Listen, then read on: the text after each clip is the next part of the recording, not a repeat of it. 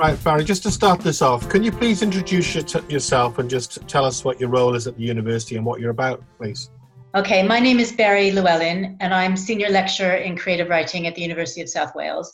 I teach undergraduates, I teach, teach postgraduates, and I got involved in working with refugees through a colleague of mine called Mike Chick, um, who is who was very involved with um, teaching our students to teach English to students of other languages. And within that, he became involved in the Refugee Council. And it's been about four or five years, I think, that he's been working with the Refugee Council. Okay. That's kind of how I got interested. I did generally wonder how this came about because it's um, from a university point of view. I mean, I, I work at the Atrium down in uh, Cardiff, where, we, where you will at some point be hopefully joining us. But you're in the business school, and I'm in the kind of media culture and journalism sector. So I had some students who were doing professional practice um, kind of activities for the third year, trying to put a professional portfolio together, which is why I contacted you. But I wondered how it all came about to begin with, because it's a really unusual kind of uh, project. How does it work with you then in terms of um, the students, in terms of your students? So I've been a creative writing tutor for probably about 20 years. Um, as I've said to you, I've taught grad, undergraduates and postgraduates, and I've even got a few PhD students. Um, but as as my my own professional ideas have developed i've been really interested in creative writing as a tool for well-being. So um, you know i've done quite a lot of writing and thinking about um, the ideas that you can't really be a healthy person unless you're also being creative. So for me that works for me very well. And so often in my even in my undergraduate classes although we're talking about publication and we're talking about strategies of writing and reaching an audience, I'm also always talking about the well-being benefits of being creative. Um, so that for me, this sort of this um, idea of so Dr. Chick was working with the refugees, um, and I believe that he is interested in finding new ways of engaging students in their own learning. For for the group of refugees that we were working with, they have been resettled in Pontypridd, in the Pontypridd area for about four years. And many of them are adults with children. But I think you know, Steve, if you went to live in Syria and you needed to learn Arabic, it wouldn't be easy. I think as we get older, it's probably harder to acquire language. So, um, and of course, as we know, language is really key to integration, to getting jobs, to going, you know, to going to the doctors, to buying sugar in the supermarkets you need to know the language in a new in a new place. So mike talked a lot about what his work was was like and i was interested in this. And then i started to think about how i view creativity. And um, i wondered if i could add something to the refugees experience of learning their language by adding the kinds of things that i'm interested in doing. So um, that's really how the the um, the ideas came about. And the ideas brewed for quite a while until there was a call out for some funding from Literature Wales, their um, Literature for Wellbeing Fund last summer. And I, I looked at it and I thought, this is the opportunity to do something that I've been thinking about doing for a long time. And that's how it sort of started. That's interesting because I didn't, I honestly, I know we've been working on this, but you know, I've been in my kind of world and you've been in your world and yeah. never had the chance to actually discuss how it came about. So it's really interesting. So the uh, english speakers who are working with the refugees they're creative they're creative writing students? Yeah a lot some of so our english students um in within our two english degrees on campus mm-hmm. and um, we're we're within the school of well we were within the school of humanities. So um, and that's within the business school. So it's, it's quite complicated structure. Okay. but um, our students have always had the option to, to, to study something called TESOL, Teaching English to Students of Other to Speakers of Other Languages, um, alongside their English degree degrees. Many of my creative writing students are also TESOL learners. They're learning to, to teach students, um, and they get a certificate um, for spending three years studying TESOL. So it's a it's a great program and great opportunity for them. They were interesting characters as well, weren't they? I mean, on, on sort of both sides of the conversation, they were interesting characters, uh, your students, and interesting characters, you know, within the refugee group. So absolutely, kind of work out how you expected it to. better than you expected? Did you get um, unexpected outcomes from it? Um, what I what I think was the surprise for me. I mean, it was hugely surprising the whole idea.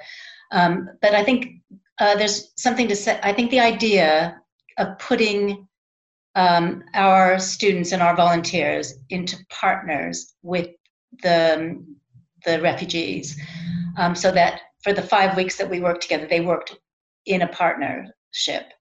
Um, that to me, that I don't even know if that was my idea because there was a lot there was a lot of discussion before this all happened with various people who I you know I need to thank.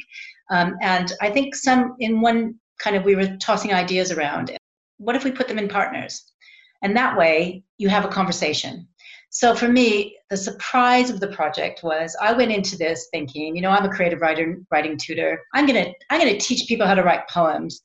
that was my kind of thing. You know, we'll get we'll get some poems out of this, and maybe we'll get a book, or maybe we'll do an exhibition of poetry. Maybe we'll do readings. That was, you know, that was my crazy ideas. But you know, again, I had a I had to stop and think about the language acquisition and how just how difficult that is.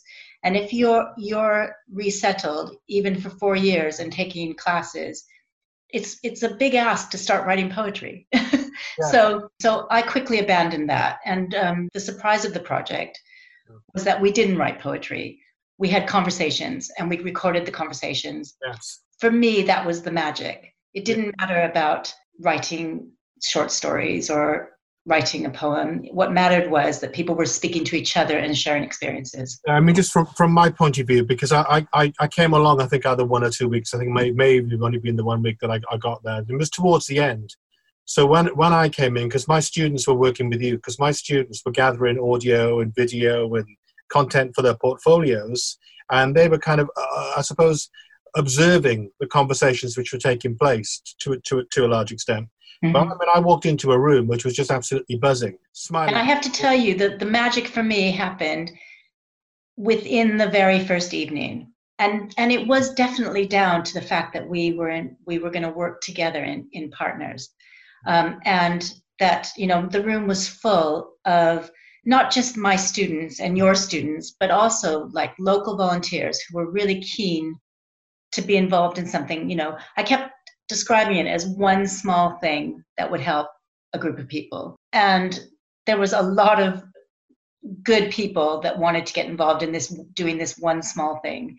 Um, and the first night that we were there, that they came in, the, the volunteers and the refugees, we were really, we were just blessed because it just so happened that four people had a birthday. so yeah. It was so easy. We had birthday cake. We filled the room with balloons and candles. We sang happy birthday in Arabic, English, and in Welsh. We got to know just one or two things about each other, and then we talked about how we celebrate.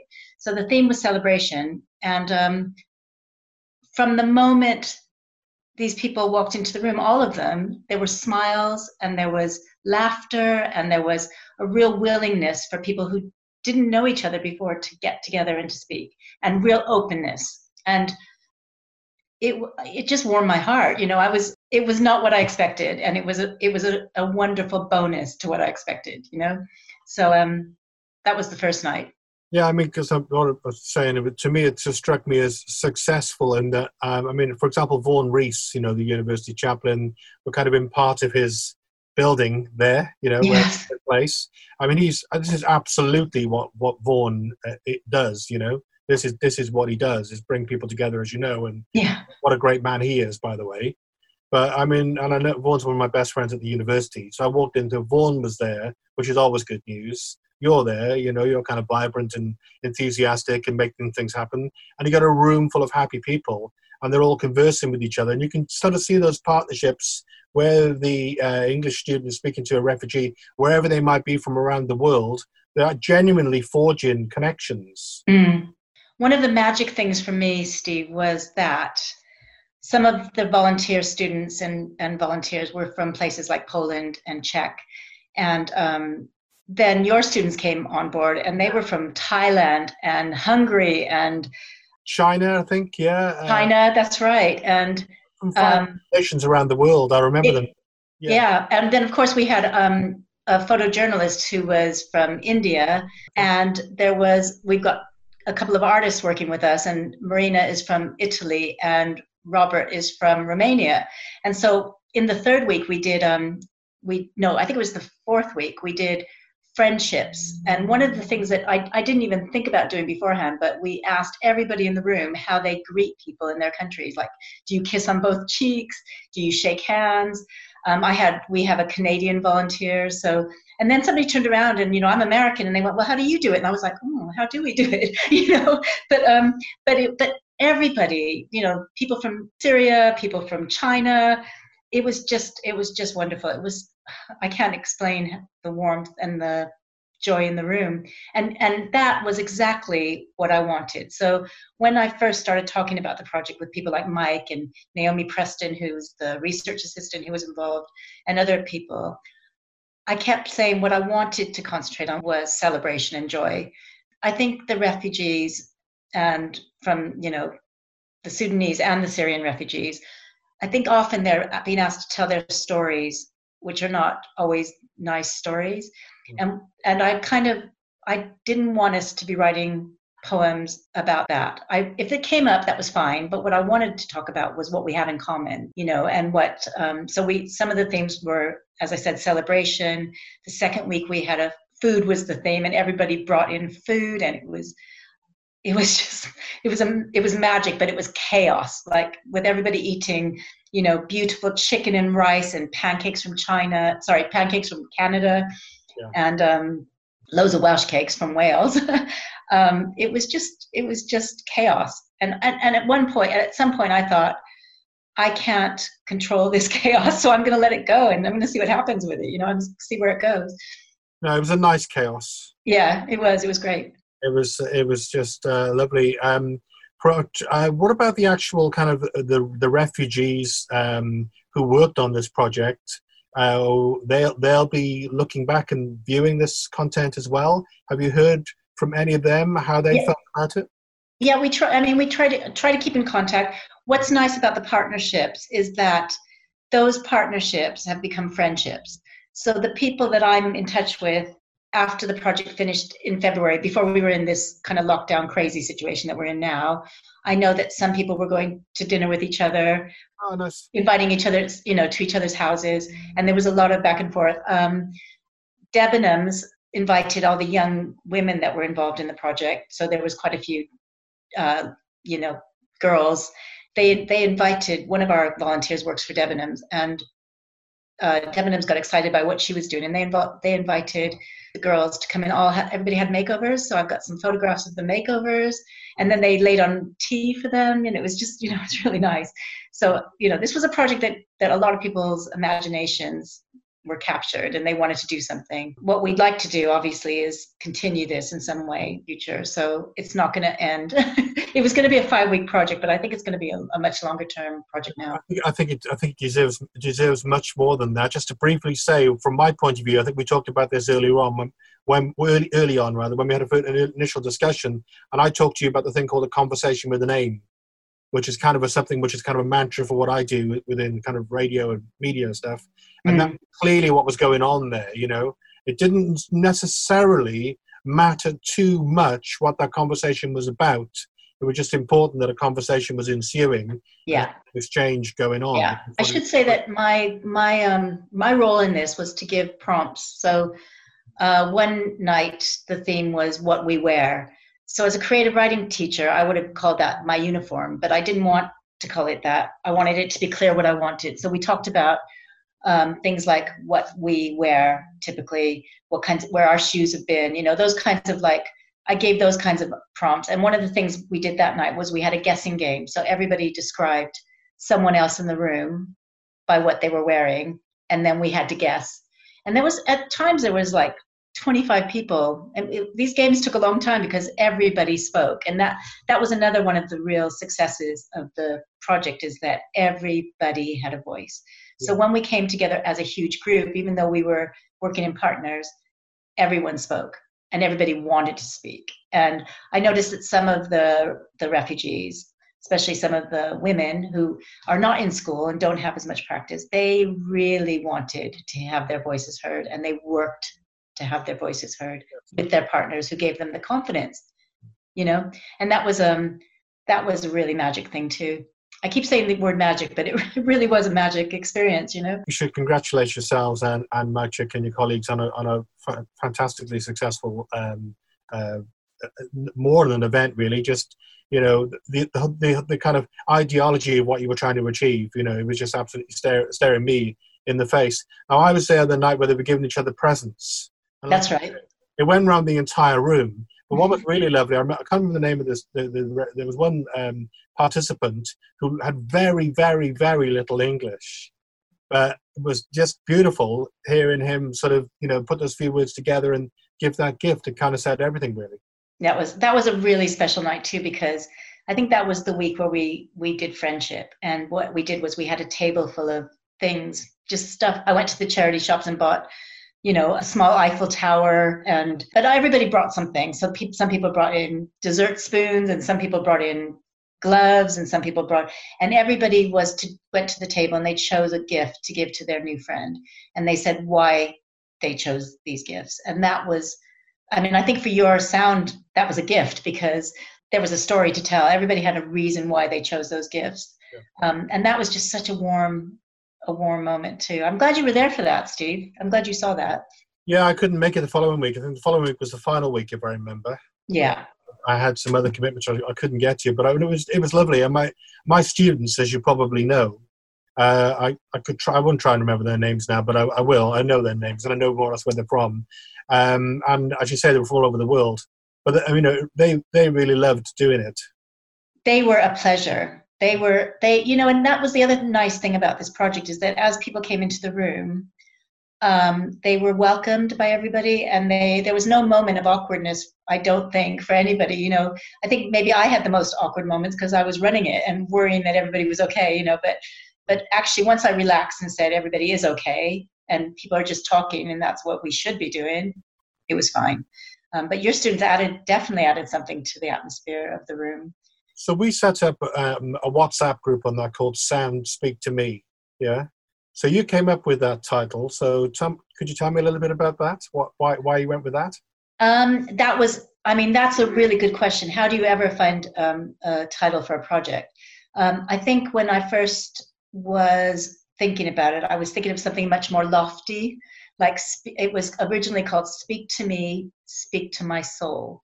Okay. And then I just thought we just need "Speak to Me" because because um, I just you know I'm a person that likes to keep things quite light, and if it gets if it gets um, serious, then that's fine, and I'm good with serious, you know?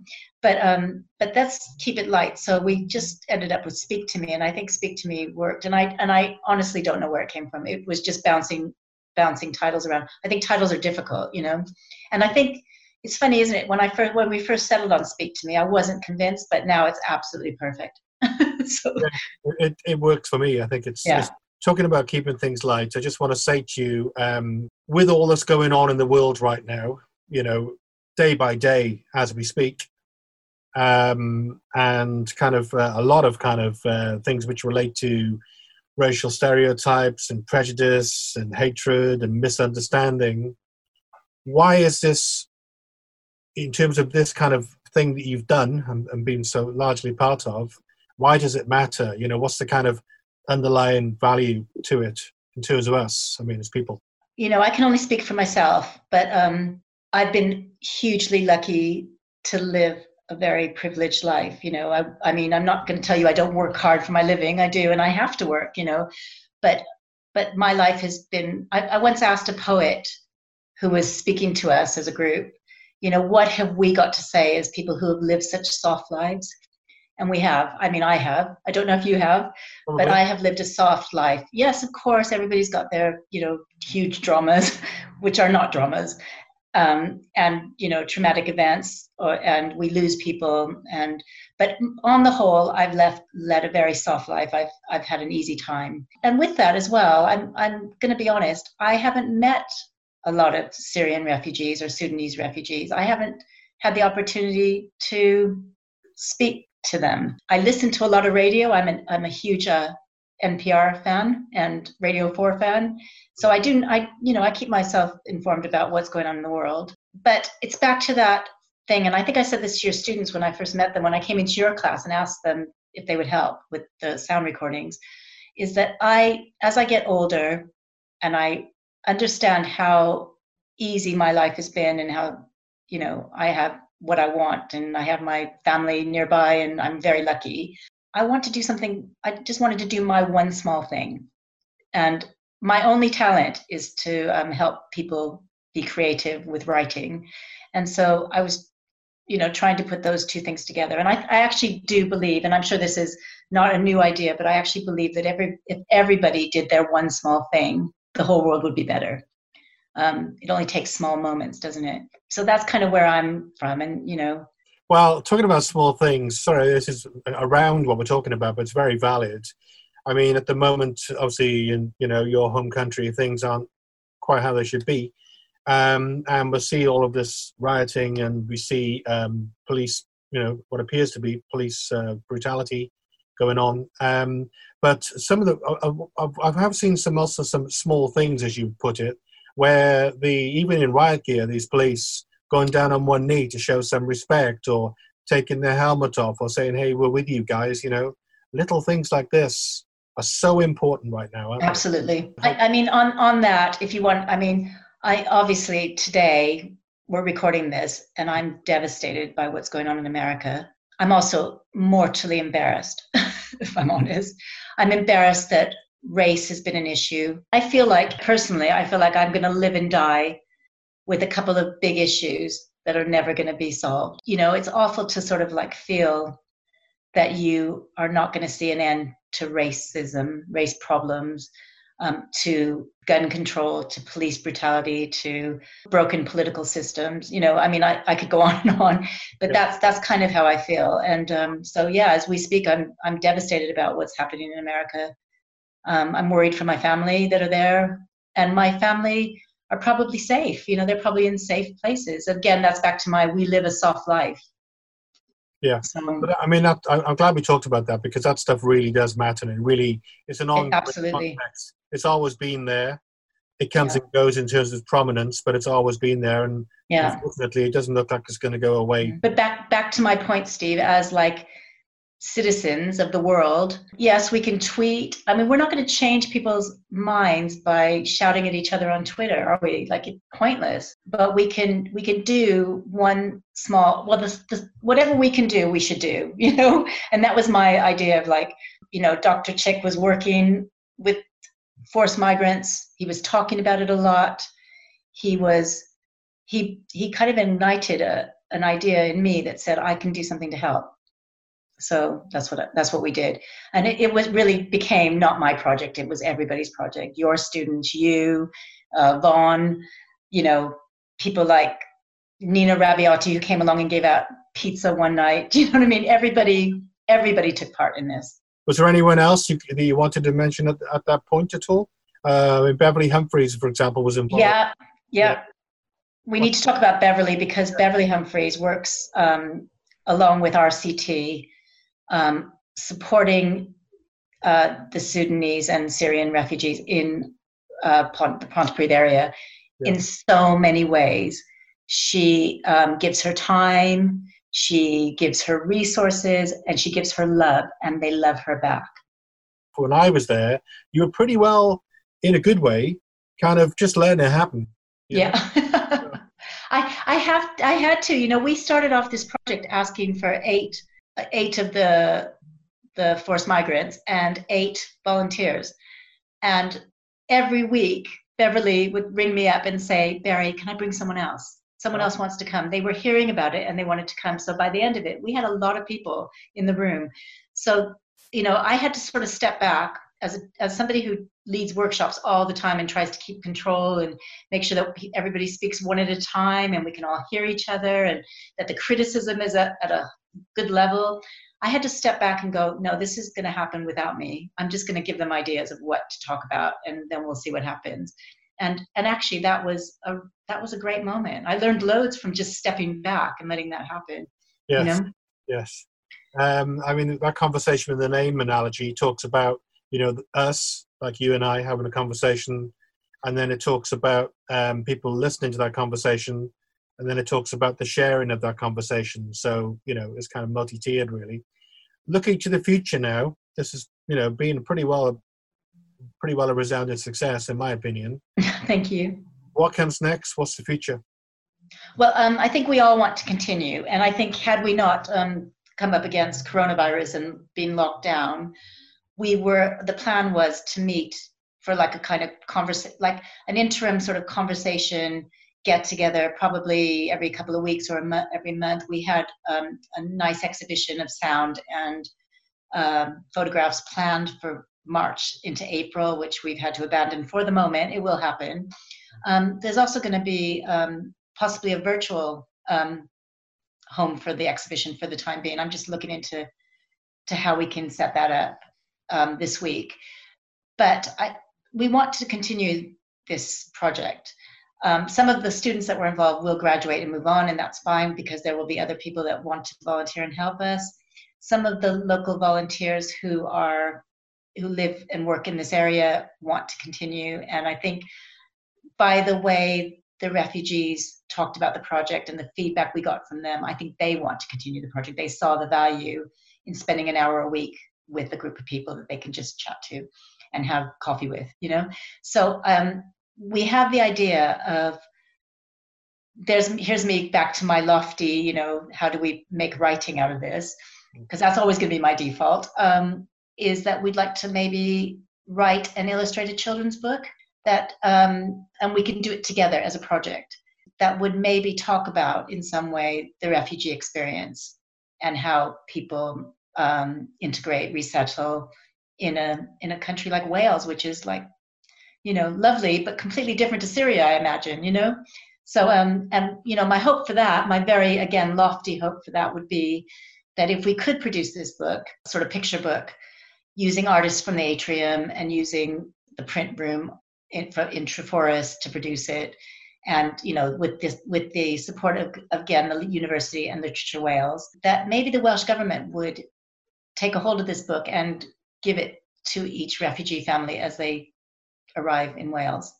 And i think you know we've we have i think that kind of thing would be a nice project for us to continue with. Yeah. and so that way we have something to work towards and we also have a reason to meet but I think we we have a reason to meet anyway. That gives it a nice legacy, I think, as well, doesn't yeah. it? And then looking to the future, I mean, from my point of view, with what I do, uh, um, I mean, I would love my students to be involved again. I don't know how the next term is going to look. We don't at the moment, but at some stage when we get back to some sense of normality, then I, I would I would, where it's appropriate, I'd love to bring you in quite early on and talk to my students because what you're doing you know is exactly what i want our students to do because yeah. in the grand sense universities these days have this to use your phrase magical uh, vision of something called civic mission and what it, what is civic mission if it isn't bringing people together and finding common good and that's yeah. absolutely you know, that yeah and we ought to we ought to just mention that the university has become a, a university of sanctuary recently and so you know these we should involve as many students as we can in all the activities that support that. Um, but your your students were so valuable, and I and I because I think in terms of writing as a creativity, you think in terms of sound and music as a creativity. There's no reason what what I need in my life is people like you that say there are other ways to be creative, and let's combine these ways. You know, there's not just one way to to do this. You know. Well, on that note, Barry, thanks very much. And well, thank you, Steve. Congratulations on a, a, great, great project. I think we should congratulate all of us. and of course, everyone who took part in it, because without them, we just would, you know, I mean, they were amazing. Absolutely. Thank, thank you.